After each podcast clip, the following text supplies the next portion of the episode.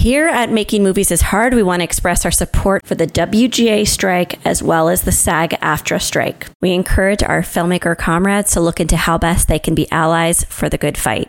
Please go to WGACONTRACT 2023.org to support the cause. Also, please check out sagaftra.org for additional resources. Making movies is hard, but casting for your movie doesn't have to be. With Casting Calls America, you can post your open roles for free in over 30 local markets nationwide. And when you post your roles, they will automatically post to IMDb Pro to get even more eyes on your project. All actor submissions are delivered to your user friendly dashboard, making your casting process easy. You can even search our actor databases and invite actors you're interested in to audition to your project. Actors pay a small monthly fee and have all open roles delivered to their inbox each day. Get your project started today. It's casting made easy at castingcallsamerica.com. You know, making movies is hard. Making movies is hard.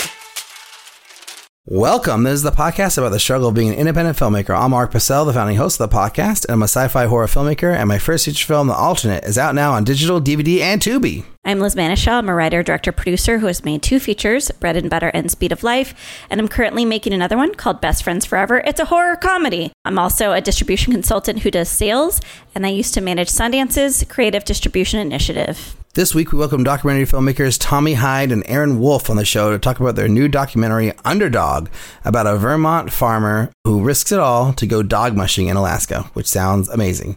After that, we play another round of The Game. But first, Liz, how are you doing? I'm good. So, just for the record, we're bulk recording a bunch of these. So, our babies have not been born yet. I just want people to have the context because they might be listening to this later after the babies are born. I am in currently in a um, what do you call it when two people won't budge? Stalemate? Stalemate with Sean, my husband, person, partner thing over the middle name of our child.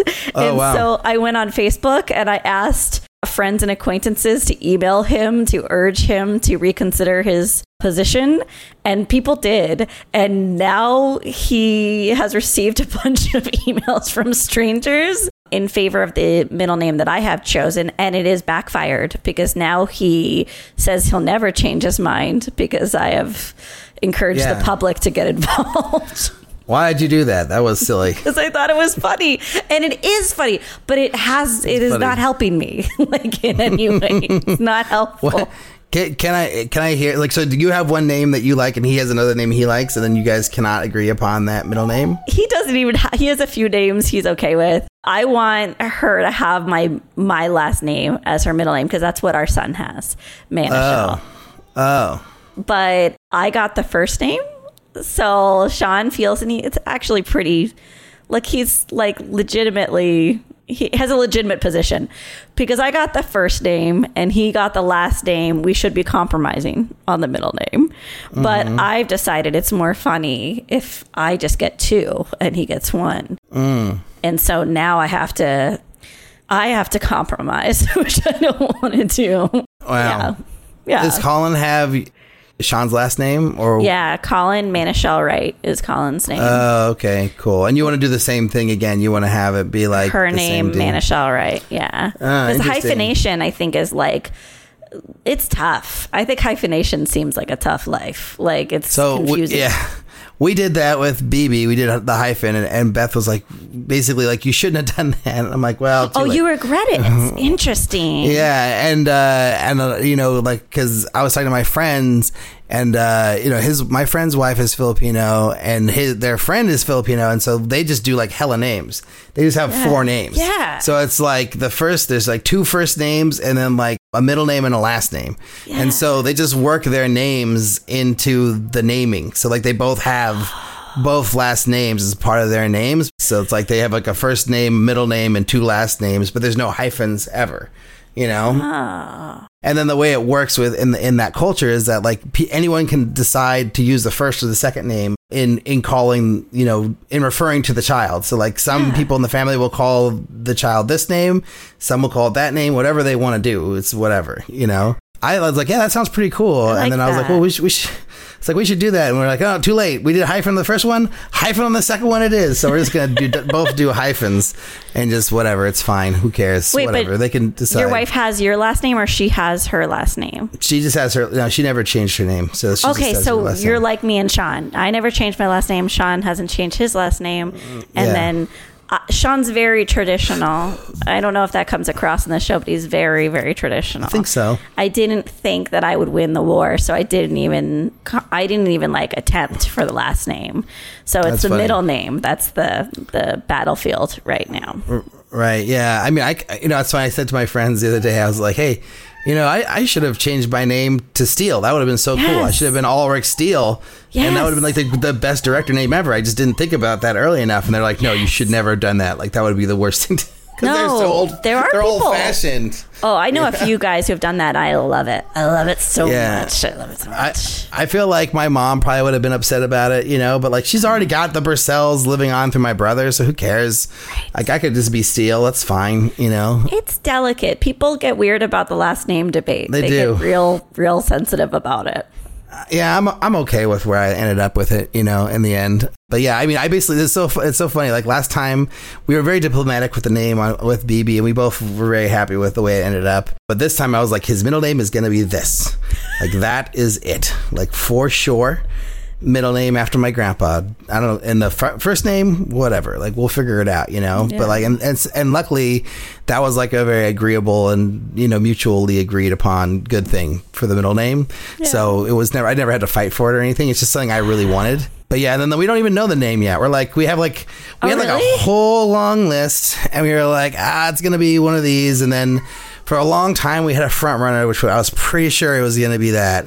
And then that got axed recently. And so now we're like, okay, we have two that we like and a bunch of other things out there. And so You'll just see. we don't know. We don't know what's going to happen. I have a guess of what I think it's going to be, but I think we're not going to know until we meet him, and then we'll just decide in the hospital and be like, "That's what it is." Yeah. You know? Yeah. What's going on with you other than that? I don't know. I mean, I'm not really working very much, which is great. It's it's like I have a tiny little bit of work left on this this show, which is cool. It got a lot less in the last week. Like we kind of decided to be more because it's everything's so unknown with with the with the strike. It's like really hard for because they were they were pitching it basically at the start Yeah. of last week, and then by the end of the week they're like we're not going to get answers from like the biggest buyers for God knows how long because they're so busy with all the other stuff, you know, and so yeah, I just feel like it's who knows. It's going to be a crazy thing. So yeah, I don't know, but I'm trying to write. That's like one my next thing that I want to do now that I have time. But I've been playing piano a lot lately, which has been really fun. But I want to like honor a friend of the show. Gosh, what's his name? Colin. Yeah, Colin Striker. No, not Colin Stryker. It's not Oh. Colin. What's his name? oh my god. It could be anyone. it could be any person.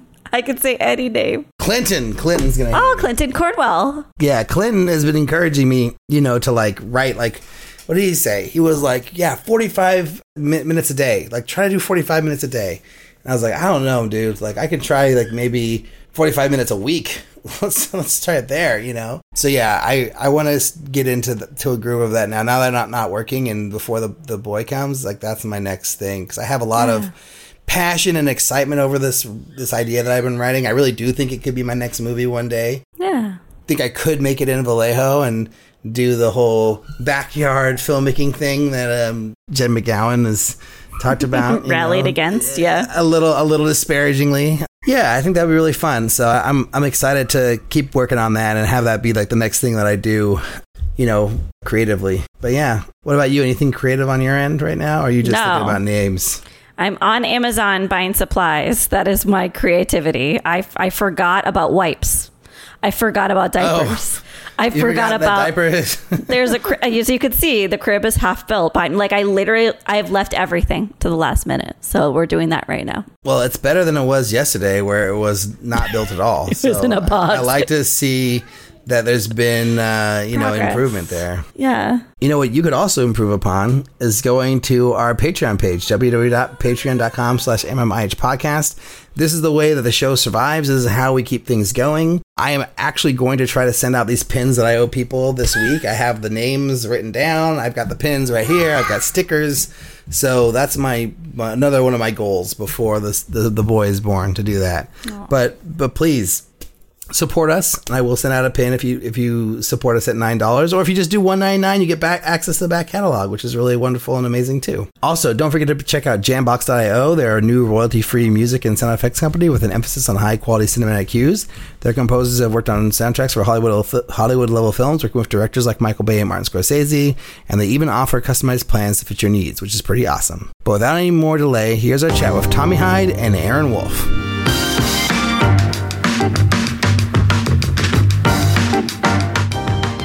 let's start out with the elevator pitch for Underdog. Who wants to take that one on? Yeah, Underdog is the curiously optimistic tale of Doug Butler, who is a hard scrabble dairy farmer from Middlebury, Vermont, who risks the farm, chases dreams of dog mushing in Alaska. His his world is falling apart while his dreams are coming true.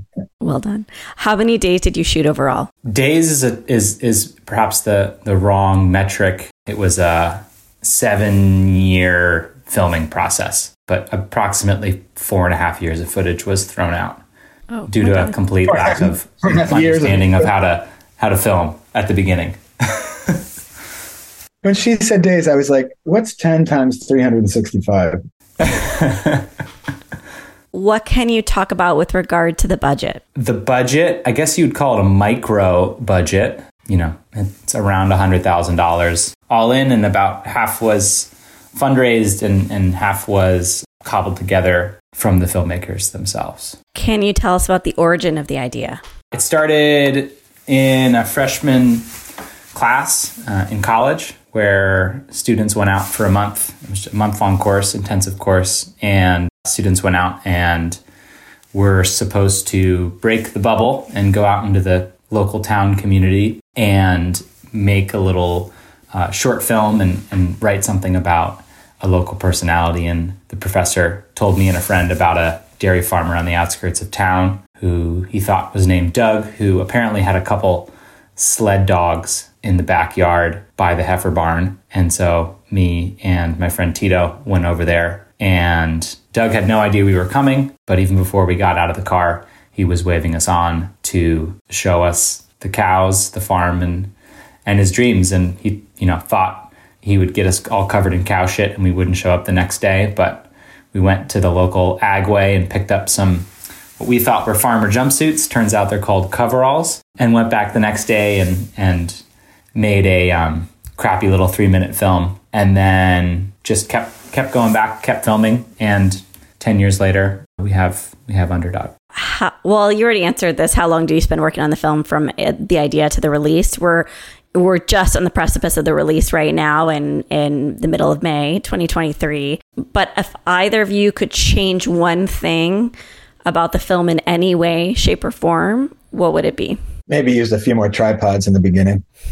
Um, it, it's it's hard to say because this film is so organic. It's such an old soul film, and it almost feels like now that we have this happy ending of sorts of a, of a release in, in LA that I wouldn't change a thing about what happened from my perspective. Tommy, I agree with the tripod comment. Yeah, I wish I had scraped together enough cash to to buy a proper camera early on. There's several cool moments in the film that were just, you know, filmed with borrowed or stolen equipment that I think could have looked and sounded just a little bit nicer if, if you know, I had had the funds to have a nicer camera. But as I've said many times before, a lot of great films have been made on shit equipment and a lot of shit films have been made on great equipment. So it's also a bit of a badge of honor, I suppose. Before we get too far into the interview, can you each ID yourselves and then can we talk a little bit about the transition from school project to involving Aaron in the process? You want to start, Aaron? Sure. I'm Aaron Woolf, and I'm a documentary filmmaker. I've been making feature documentaries for 25 years, is the current number that I'm using. I, I met Tommy because incredibly, we, we went to the same school and a guy that I used to play guitar with freshman year in college, which is 1982, had a daughter who went to Middlebury and connected me to Tommy, who was, I gather, playing guitar in a, the same freshman dorm that I did, something like 20 something years later. And I'm Tommy Hyde.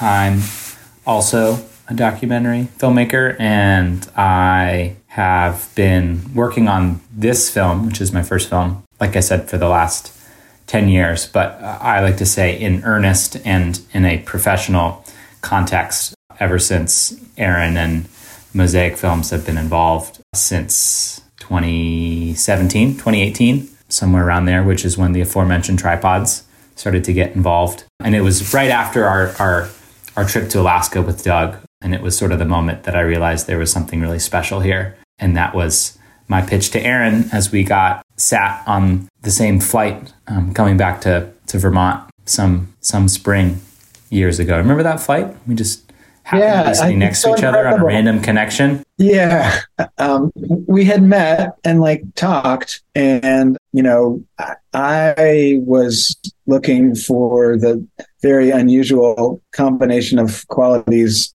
at least in the part of the world where where we live in the uh, Adirondacks of New York and the northern part of Vermont. For somebody who both was a, an editor and excited about working in film and also spoke Spanish, and so re- really I was as interested in Tommy as a collaborator as I was in in this project. But we met and then and then we didn't see each other for a while and happened to run into each other on the flight with with Francois, right? Yeah.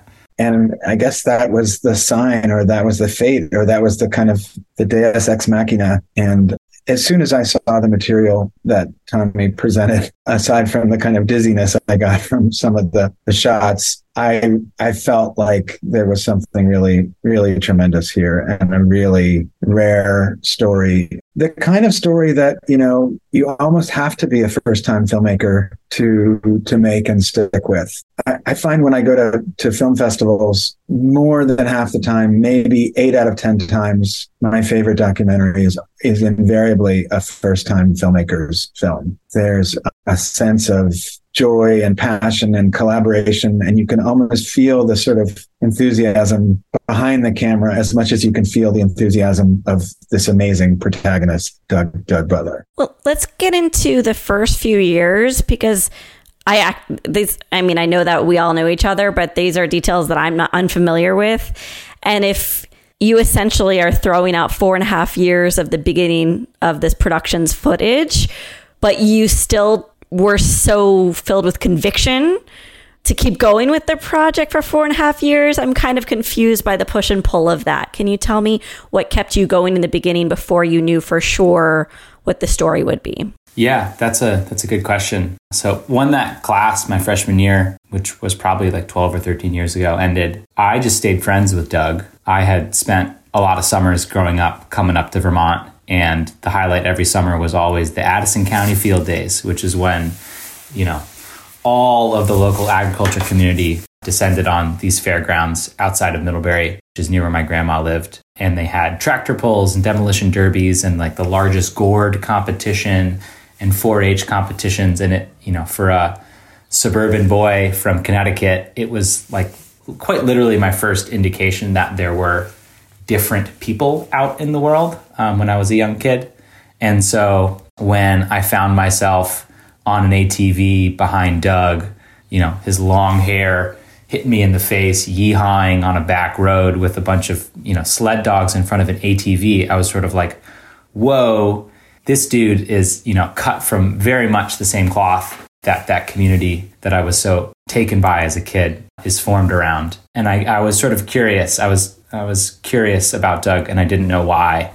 And I had had a camera from day one, so I kept bringing a camera every day I went over. And I think I slowly started to realize that, you know, I saw a lot of myself in Doug. You know, he was this this dreamer who would take you around these dilapidated barns and he'd tell you all these plans about how he's going to fix them up and, you know, how he had these sled dogs in the back and how he was going to Alaska this year and slowly over time I realized that a lot of those dreams hadn't come true. And then over a little bit more time, I realized that many of them weren't going to come true. And I'm, I sort of identify in the dreamer category. And I kind of wanted to know, like, is that okay if your dreams don't come true? And like, eventually I, I wondered what would it look like if, you know, if one of them actually did. You know, Doug is this person who, you know, he's a hunter, and if he sees a, a buck with just one horn, he absolutely loses his mind. Um, if he sees a beautiful sunset over the Green Mountains, he absolutely loses his mind. So I was like, you know,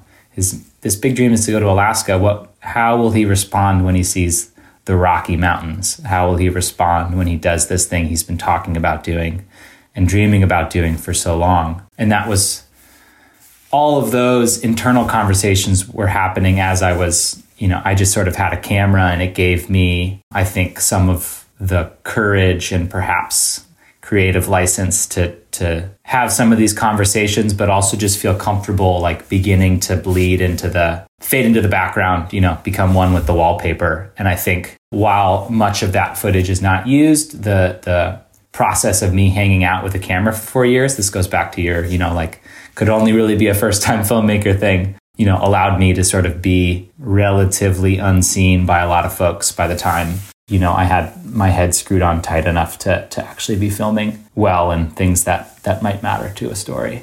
And along those yeah, lines, oh, go please go on.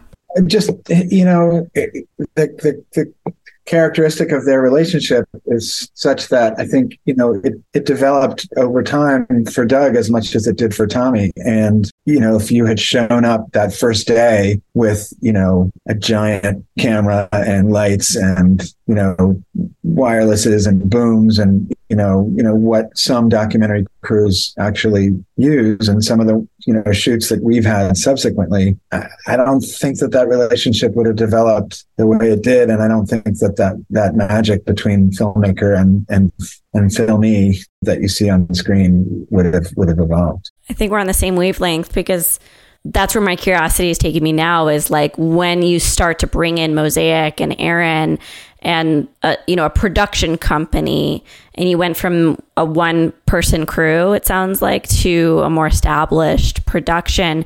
How did you i'm thinking about other documentary filmmakers who may be listening right? How did you yeah. onboard the subject of your film through that process? How did you prepare them? Well the the production side didn't so aaron came on right after the trip to alaska which i would say is probably the end of act two in the film and so act three hadn't quite happened yet which is the sale of doug's farm and his race to craft a new destiny. And so I think the the you know the camera got slightly upgraded and a tripod started making an appearance and a lot of we did a lot of filming of like establishing shots in different seasons. You know, we were starting in the in the spirit of all mosaic films, we were starting to edit and piece this assembly together as we were filming the last act. And so we had a good sense that the film was going to be organized by seasons. I didn't have certain footage that we would need to establish those, so it gave us time to to make shot lists to go out and film certain things in di- different seasons. And it also gave us times to to talk about structure and talk about story. And there's there's this thing that happens if you film something for long enough where you sort of start to see things before they happen. Aaron, I don't know if you've ever experienced this, but like it becomes kind of in your blood. And I remember like in the last when Doug's farm was going out of business and things were just happening, this very strange thing happened where I, I just knew what he was going to say, when he was going to say it, and was able to move the camera in response. And Aaron had had you know from the discussions we had had from a scripting standpoint, I was quite literally in the edit while I was filming. And I think that's part of the reason why there's so much magic in the third act to the film. And a lot of people say, you know, it really gets, that's what really gets them towards the end. So I don't know. It's a bit rambly, but the, the actual, it was, you know, it didn't change a whole lot in that it was still me there with the exception of, you know, when Aaron and I would go down and film very specific cut-ins, but the, the intent and the preparation in going to film was was a whole lot different at that point. Yeah, I think I think that that you know the collaboration with with Mosaic on the creative side really happened a lot in the scripting, and Tommy and I worked really intensely to look at what we had, to to write it out, to you know just put the three by five cards on the table and spread them out just like we always do, and to think about you know how the acts you know would would would break out. But it was a really great collaboration, and at the same time, Tommy and I were also co-producing another project and developing a third. So we got to try out, you know, different languages. And I think what, what's so cool in the larger context of filmmaking is that uh, films don't exist, you know, in a vacuum and they exist, you know, in the context of, of lives and in documentary, often in lives that have lots of other things and lots of other, you know, careers uh, in play at the same time. And what was really cool about working on Underdog is that even though we had all these other projects and uh, both working together and independently, I felt like when we were focused in on this film, we were able to to not think about anything else. Like when we were editing Underdog and you know in that barely heated office in Westport and uh, and looking at this bleak footage of like you know snowstorms on the tundra of Vermont, there was a special kind of focus that I think the material itself gave gave substance to. Aaron, in coming on board and and serving as a collaborator, but also it sounds like a mentor in the process. And I hope that's okay that I kind of inject that into the conversation. Were you screening all the dailies, like all the rushes? Like, were you watching all the footage, or were you seeing what Tommy came up with and then uh, expressing what you felt was missing? Or can you talk a little bit about the catch up process in in guiding and collaboration? In such a longitudinal piece? Yeah, I think it was a little bit um, between the two of those. I, things that you presented. Like Tommy would definitely, uh, Tommy would definitely present, you know, a scene or an idea of scenes. And then I think it was really on the assembly level that the collaboration became much more intertwined. And, and that led to the suggestion that, you know, wouldn't it be great if we had something that did this? And Tommy would say, well, you know, back eight years ago, I think I remember following him down into the basement. And it's amazing how sometimes like the, those shots, you know, some of those shots that didn't really, did the postcards of Hawaii make it into the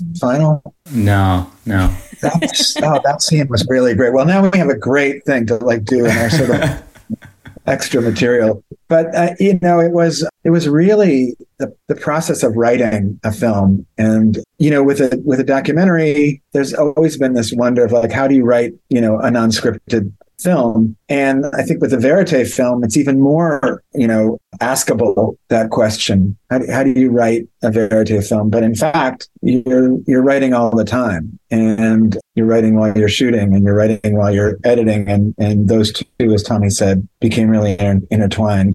To me, this was a really great act of writing with both with material we had and with material that we we needed to go out and get. And to just touch briefly on the just the the mentor idea, because I think Aaron, that's totally the right word throughout this process. Aaron has been both a collaborator and a mentor. And, you know, I think, you know, the context say like I had moved out to LA and wanted to work with like I had this idea that all rivers flow to Los Angeles and I wanted to work with bigger teams and it's a longer story than it's worth, but I ended up making social videos for American Idol, which was nothing short of soul sucking. Um, and then just pulled the plug. And I had this film the whole time I was writing, you know, I was pretending to do my work and I was writing fundraising emails for Underdog and I was editing Underdog. And I had this, you know, after I met Aaron, I had this realization like, oh, like you really want to learn from someone. And so when Aaron had the the the trust in in bringing me into the fold, it really was like my orientation having zero film background I didn't study film in college, unlike Aaron. I didn't go to grad school. I hadn't made a film before, and yet I had this this very very strong hunch that something was special, and did not know which way was up in the process. And so Aaron was crucial in in orienting me, and then that collaboration grew as you know I I started to figure out which end was up, and and and that having a beginning, middle, and end to a scene is an important thing to consider. When editing.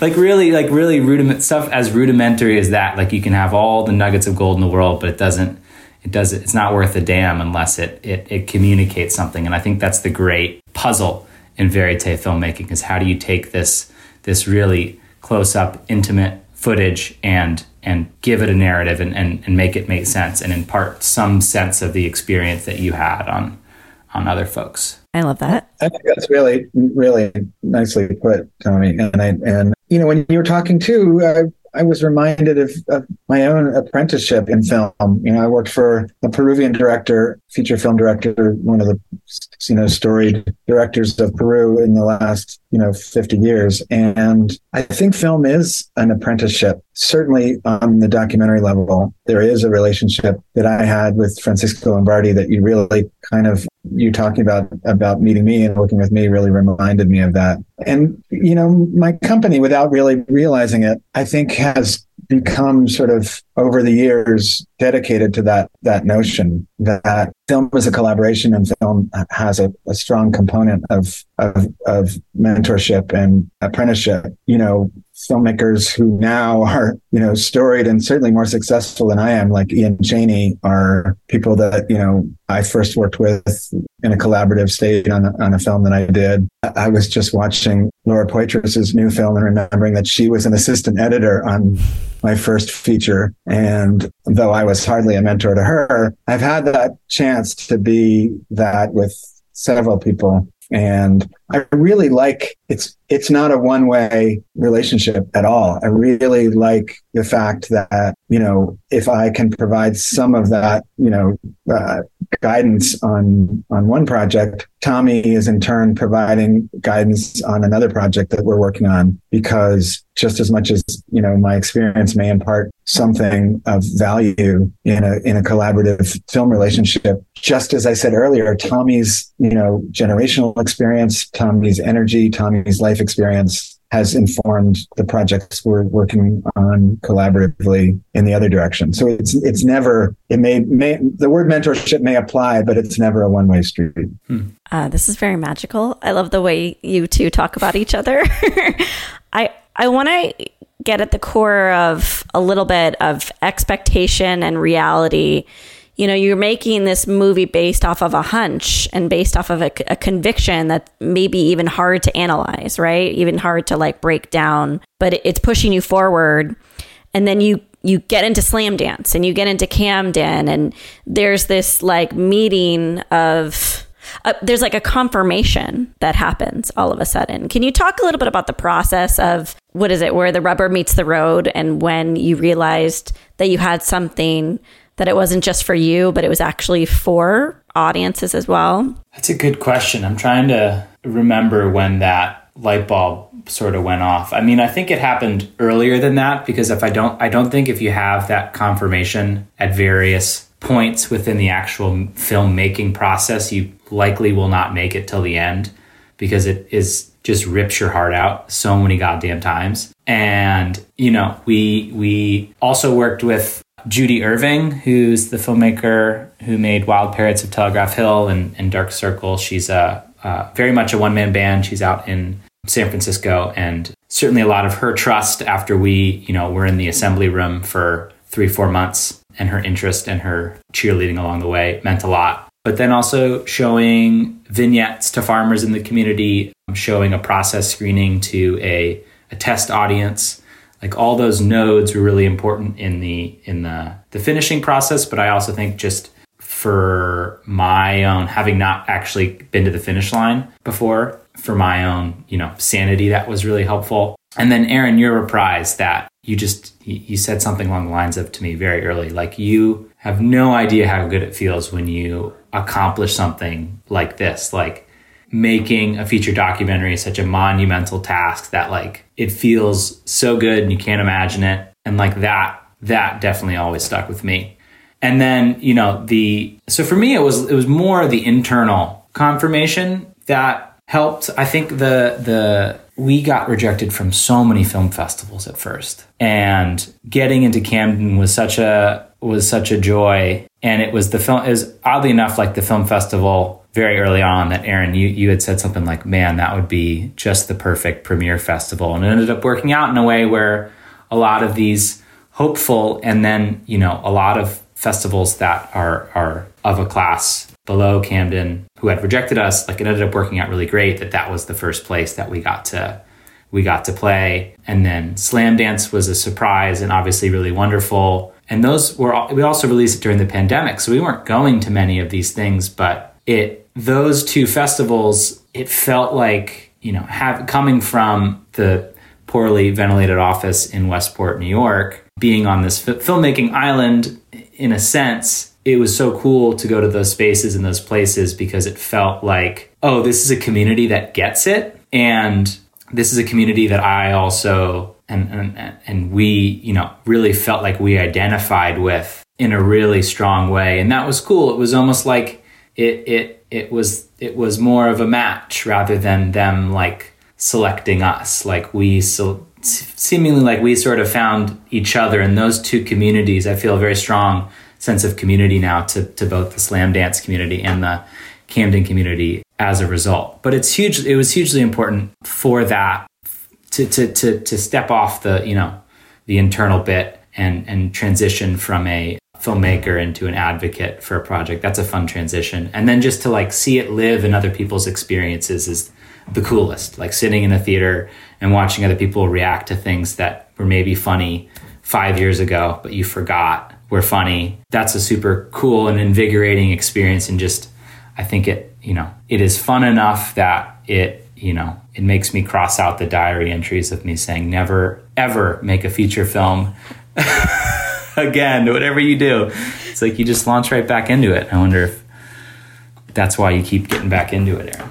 I, I was going to say that the moment where I realized that this film had something outside of that really, you know, isolated chamber in which we put it together was the fact that, you know, you talk about those jokes that you forgot were funny five years ago. Like, I never forgot that the jokes were funny. Like, the jokes made me laugh in the edit room over and over again. And the feeling that I was going to cry happened over and over again, even when we were kind of tediously going through this, you know, the, the same scene and trying to get it right and tweaking frames here or there. Like the emotive qualities of this character and this perspective never got old. And I still feel incredibly emotional when I watch this story. And I, it's almost like the story, which, you know, focused on a very narrow narrative uh, in a very isolated place. Tommy, you mentioned the, the pandemic, and then the pandemic ha- happened. And, you know, seeing the, the poignancy of this character, you know, a hard scrabble dairy farmer, like, you know, what Doug lives at first you you kind of you you approach it with this this pathos but before long you realize that you know in this world of of increasing uncertainty in this world of of you know epidemic diseases in this world of you know winds and temperatures changing in ways that that we can't measure we're all kind of like doug. We're all kind of beset by forces beyond our control. And Doug's ability to find humor and grace and joy in these in these like immense hardships that he faces suddenly becomes this really connective thing and and I don't think either one of us anticipated that we were making a film about ourselves you know we really were making a film about this eccentric guy with the flowing blonde gray hair. But I think at some point we realized that we were making a film about about us. So capping off this round 2 of questions is a lot of us are aware that this is a very tough time for documentaries. And commercialism is very often at the top of filmmakers' minds, right? Like, how do I fit into the marketplace? How did you reconcile your personal conviction to make this movie with what you were seeing was happening in the marketplace? Well, I didn't at all. Yeah, I, was I told say, Tommy, no. I told Tommy, this is not going to make money. This film is not to it's not to be easy to sell. Do you remember that that first conversation? Yeah, it's yeah, not to be very upfront. Yeah, I never ever promised you a rose garden. and I, and I, I knew that this would be tough, but I just, you know, I just knew that it would be, I knew it was worth it. And Tommy, like, uh, that we just it wasn't that long it's been on this so long it wasn't that long before that tommy and i met the, i sold the film to netflix and there was some some money in the bank to you know invest in air quotes. But i i think that uh, we can talk a little bit about the release and how we're thinking about it. In some ways this this film is so old fashioned it it almost lends itself to kind of you know new ways of thinking about marketing because it is it's like a movie that could have come out in 1972 or a movie that could have come out, you know, at the advent of the handheld camera era in the in the in the Pennebaker years. It's just it's a really old soul film, and that's what I think. Tommy, I've always wondered how you could be so young and make such an old soul project. Yeah, I don't know. I I. I think I did think that I was like discovering verite filmmaking as it was happening. I was like, oh my God, no one's just getting rid of the interview and just following the subject around. and then someone tapped me on the shoulder and like handed me a DVD of Don't Look Back. And I was like, oh, okay. Yeah, maybe not. Yeah, no, from my end, you know, before Aaron and I met, you know, didn't have, I, I figured that I wanted to be a documentary director. And the easiest way to do that was just to be a documentary director and to go direct a film that intrigued me. And so for me, it was like the shortest distance between two points is a straight line, just like make the movie. And so I think my in, initial goals were, were relatively modest, which this movie has been a smash hit when you think about those goals. Obviously, total dream to to to make this very sustainably commercially. I do think it's a very delicate dance though because if you're just sort of backward engineering content uh, based on what you think the market wants, then I think it's very easy to make something that doesn't feel true. And if it doesn't feel true to you and if it doesn't interest you, then it's very likely not going to interest other people. And I I don't know, I guess I'm still holding out hope that we've made something that is as good as we can possibly make it. We really connect with it. We really believe in it. And that's about all you can do. And then put your best foot forward in distributing it, like not losing the energy at the five yard line, which I thought we had passed years ago, but it turns out you got to still plug these things as you keep going. So I'm still I'm still hopeful that we might have a uh, an unlikely commercial success on our hands, but we'll see. Yeah. yeah. I, I, nothing could be greater that, than that outcome. And, you know, I, I would love to be able to acknowledge our interviewer and her championing of this project being there have been moments where kind of new energy has been injected into this. And the first was you know like that that that premiere.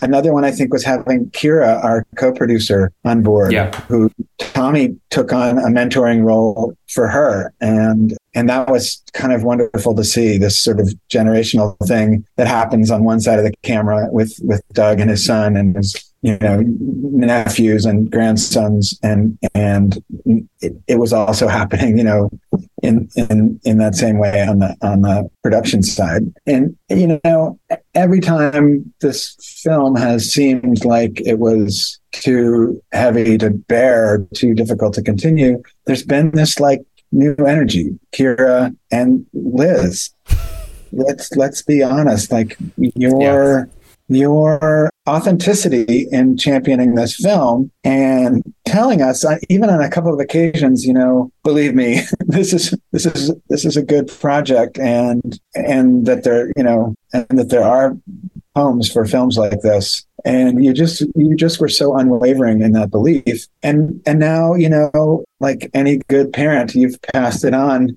to the kind of next the next phase of its life. And we just had a meeting in new york with our distributor first run features that we're so excited to work with. They're such an old school distributed distribution house with you know an old school office in an old school neighborhood. And as we sat over, you know, Turkish food the other day, talking about this this project and how we're going to get out in the world with our, our new collaborator Cheyenne, I I felt like, oh wow, this is another chapter where this new energy has come into the project. And so, Tommy, you know, maybe you'll be right. Yeah, maybe it's not a pipe dream, and I hope I didn't in any way insinuate that it that it is in the forming of the question. No, it it it all. I think it always is. Documentary is inherent unless you have a you know you've sold something before you make it. It's it's it's a long shot. I joke. I bank at the same place that uh, Doug Butler, the protagonist, banks, and I joke with them that uh, documentary filmmaking is second only to dairy farming in inadvi- inadvisable uh, businesses to start up.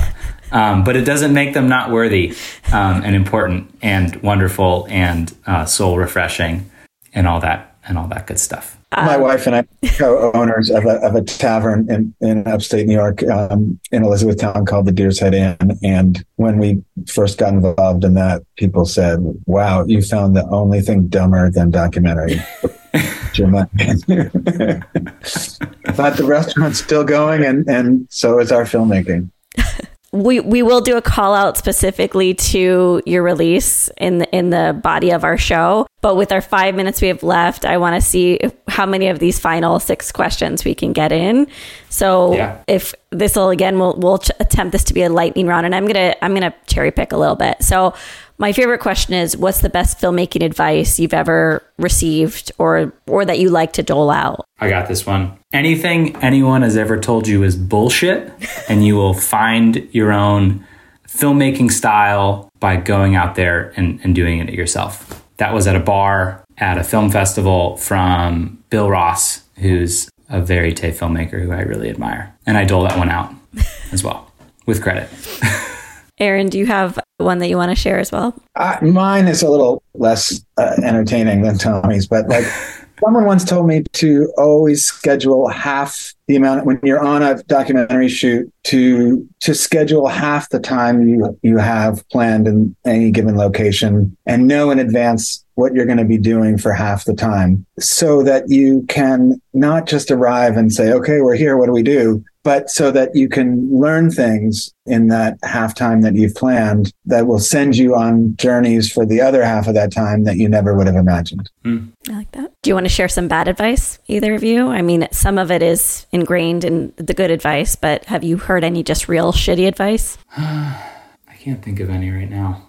Okay. I can. People tell you never, like, never to start editing at the beginning of your film. Like, and to this day, like every single project that I've worked on, all I can think of is like when that red curtain opens in the, you know, the Laemmle Theater in Los Angeles, what's the first thing you want people to see and what's the first thing you want people to hear? And I don't know how many people have told me never start a film at the beginning. And every single one I have, and I'm always glad I did. If you could go back in time, oh, what's the piece of advice you would give yourself? Hmm. It's all going to be okay, and don't stop fundraising. Make more films about sports heroes. Is making movies hard? Extremely difficult, but also the I think the things that are the most hard are the most fulfilling. It's hard, but those those moments of bliss are hard to imagine getting in, in any other pursuit. How can people support you while while while you gather up all your theatrical dates and all your plans for digital distribution? Where can people go right this second to support the two of you? underdogfilm.org. You can also follow us on Instagram, uh, underdog underscore documentary. We've got some hip posters for sale and lots of good content. And you can stay tuned on both of those sites for a theatrical screening near you. Uh, And if you- on, oh, sorry. I was just going to say, and, and, you know, if you're stoked on the film, you can always reach out to us. We love chatting. And if you're in Vermont, swing by the farm to share a, a six pack with us and Doug. And uh, in the larger context, you can go to mosaicfilmsinc.com, M O S A I C F I L M S I N C.com, to see not only a little bit more about Underdog the film, but about some of the other projects that Tommy and I and Kira are collaborating on. Oh, yeah. And the, the last thing I'll add, and if you do have a chance to see the film, I don't know if this makes sense to add, but if you do have a chance chance to see a film, leave us a review on Letterboxd or IMDb or Rotten Tomatoes. Love to hear what folks are thinking. Do you love making movies as hard and you want to listen to more episodes? Jump over to our Patreon page at patreon.com slash MMIH and you can listen to the entire back catalog of episodes for just $1.99 a month. That's an additional 300 episodes that aren't on iTunes that you can listen to whenever you please. But without any more blibber blabber, back to the show. Liz, what do you remember about your chat with Tommy and Aaron? I love them. They're, I mean, I, it's probably very clear that they're my clients and that I did sales for their film. And I, I was committed to this film for a very long time. I think they brought me on and we pitched and we pitched and then we reevaluated and we pitched to more people and we reevaluated and they ended up at a home that, as far as I know, they're very happy with. And that makes me incredibly gratified to to have put all the time and effort in. And I just love how transparent they are. I love how kind they are. I'm just massive fans of this film and these filmmakers. I think everyone should go watch Underdog right this second. And Amazing. And you should check it out too, Ulrich, because you didn't get to see it. So, I know. in the midst of all of the free time you're going to have by the time Yeah. this episode comes out, you should just go rent Underdog. I should, but I won't. But I should. Because that sounds like a cool movie. I think actually it's something that Beth would really like. I think she'd really enjoy a documentary about a farmer who wants to, you know, go dog mushing in Alaska. I think that'd be really very cool. sweet. It's a really good character. But now it's time for the game. What is the game, you ask? Well, it is a hand spun homemade segment by our producer, Eric Toms, who puts forth a hypothetical indie film quandary, problem, challenge for us to solve. And we hear these blind. So neither of us have read or heard this question that uh, Eric has put together, and I'm going to read it for Ulrich to respond to right now. So, you've just wrapped on your latest feature film. You're confident that with your expertise and the experience of the team you've assembled, the film will be seen by a fairly large audience. You receive a call from a prominent distributor who offers you a very lucrative deal. In fact, it's the biggest deal of any of your projects has ever been offered. You're super excited, but then you start to hear stories from younger and less experienced filmmakers who are given bad deals by the same distributor. You vet the contract with your lawyers, and it's clear that they can't change any of the details nor are there any loopholes you need to worry about. But by going with these but by going with this distributor you can gain the reputation of being complacent when it comes to predatory business practices. Do you a take the deal knowing that these young filmmakers just learned a valuable lesson always get a lawyer to look over your contracts before signing anything. B walk away from the deal in an act to show solidarity with filmmakers and stand united against this kind of business practice C, sit down with the distributor and ask about the other deals in the hopes of getting some sort of clarity as to how these rumors began. That way, when you're asked about your decision later, you'll have an explanation as to why you made your choice. D, other. What do you do, director? What do you do? So it's This not that so- my deal is bad. It's that they've had bad deals with other filmmakers, and I don't want to be associated with a company, or I could not want to be associated with a company that like is giving bad deals to other filmmakers. Well, he doesn't say whether the deal is good or bad. He says that there's no wiggle room on the contract, but he also says that it's lucrative. So it's vague for what it's worth. Right, but if it's lucrative, but the oth- and the other filmmakers are complaining because they got a bad deal that wasn't lucrative. That's what. Or he didn't. I mean, this is Eric. This is for a distribution nerd. I have some nitpicks about this question, but I'm not going to go into it. He's only saying that this company has a reputation for being predatory, and that yes, that these young filmmakers had bad deals, but it doesn't say. It doesn't explain a definition of bad deal because I think different people interpret bad deal differently, right? Right. Bad deal could be lucrative but predatory too, is what I'm trying to say. But ultimately, I think the important elements to remember are it's a lucrative deal and this company has a bad reputation. Hmm. Okay. I mean, a lot of companies have bad reputations, right? So, Yeah. like, I feel like that's. I'm, I'm not so concerned about that. I feel like if it, if it's the best thing for the movie and it's also a, uh, the best thing for me financially, I guess I'm I'm concerned. I'm just a little confused about like what the if it's just to be associated with a company with a bad reputation, you know, like that's one thing. But like, it doesn't really sound like this is a bad deal for me. If I've had my my lawyers, you know, vet the contract and they're all like, "Yeah, we can't change anything, but it looks good. Like you're getting this amount of money." Like if they're buying the movie out and like they're to distribute it and it's to get seen somewhere, it almost seems like like yeah, like you got to go for it. Like you got to move your career forward. I mean, if it was Harvey Weinstein, probably not. then I think you just have to not do it, you know. But if it's like I don't know, like a, a company that maybe is like a, a big name, but like, you know, people are talking shit, like, you know, then I think, yeah, it sucks that they did that to other filmmakers. And like, you know, I don't really like, you know, want to be associated with that. But if it's not like something so terrible that like is, if it's just business y stuff, then it, it seems like, okay, maybe just go with it, you know? But, I don't know. It, it also, this question is weird because it, it just it's weird. It just seems like what like what's like is that the only negative, you know? And I feel like right. if that is the only negative, if it's nothing deplorable, like they're bad people, yeah, or like they have they're doing things that are bad for filmmaking and bad for filmmakers, but if they're just like you know, they've made some deals that took advantage of filmmakers. I mean, that's what everyone's trying to do. They're all trying to take advantage. They're all trying to get the best deal that they can, you know? And so if they offer me a good deal that's fair and they're going to get my movie seen, you know, in a big way because they're a big company and, you know, it feels like I should just go with it. So I don't know. What do you think? That's what totally fine. Well, it's so funny because it's like this is literally what I do. So you know, my option D would be like talk to me, and then like I would know the reputation of the distributor, and I would know other filmmakers that work with this distributor, and I would maybe know something that the lawyers possibly wouldn't in terms of negotiating the deal. Right. I would right. also say Eric doesn't mention this filmmaker, you, this hypothetical filmmaker, talking to other distributors and seeing what other deals there are. Like, this may mm-hmm. be a mm-hmm. lucrative deal, but like, you, you don't want to just evaluate one offer. You want to see who yeah. else is interested, right? So, mine would be D. It would be other go find out what other options there are in the marketplace and if this is indeed the best deal yes you go with it and then you know you talk to those other filmmakers and you support them in their future projects and you yeah. improve distribution literacy for all filmmakers. And that's like a service that you participate in.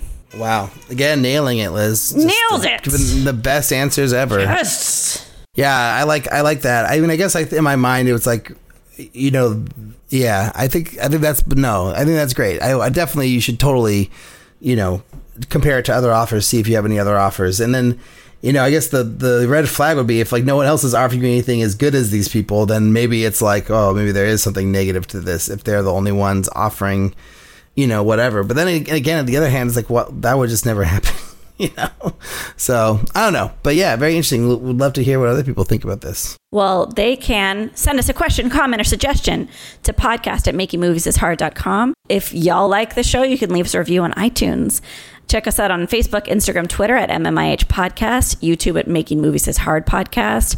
Wanted to shout out the International Screenwriters Association, which is an organization designed to connect writers with filmmakers through all the programs that they offer, including publishing your log line to a network of industry professionals, consultation courses, contests, and their top 25 writers lists featuring some of the best writers. Head on over to networkisa.org to sign up for free today. Thanks to Tommy Hyde and Aaron Woolf for coming on the show. Thanks to our editor, Jeff Freimuth, for doing the editing, and Robert Jones for doing our social media. And thanks to our producer, Eric Toms, for being awesome. Thanks to all of you for listening, and talk to y'all next week.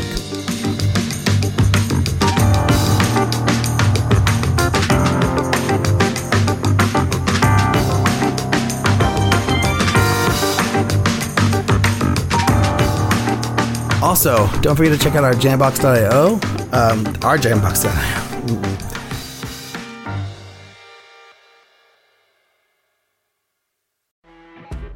You know, when you're listening to a true crime story that has an unbelievable plot twist that makes you stop in your tracks? That's what our podcast, People Are the Worst, brings you with each episode. I'm Rachel. And I'm Rebecca. We're identical twins who love true crime cases that make you say, didn't see that coming, and we hate the people responsible for them. Listen to People Are the Worst now on Apple, Spotify, or wherever you get your podcasts.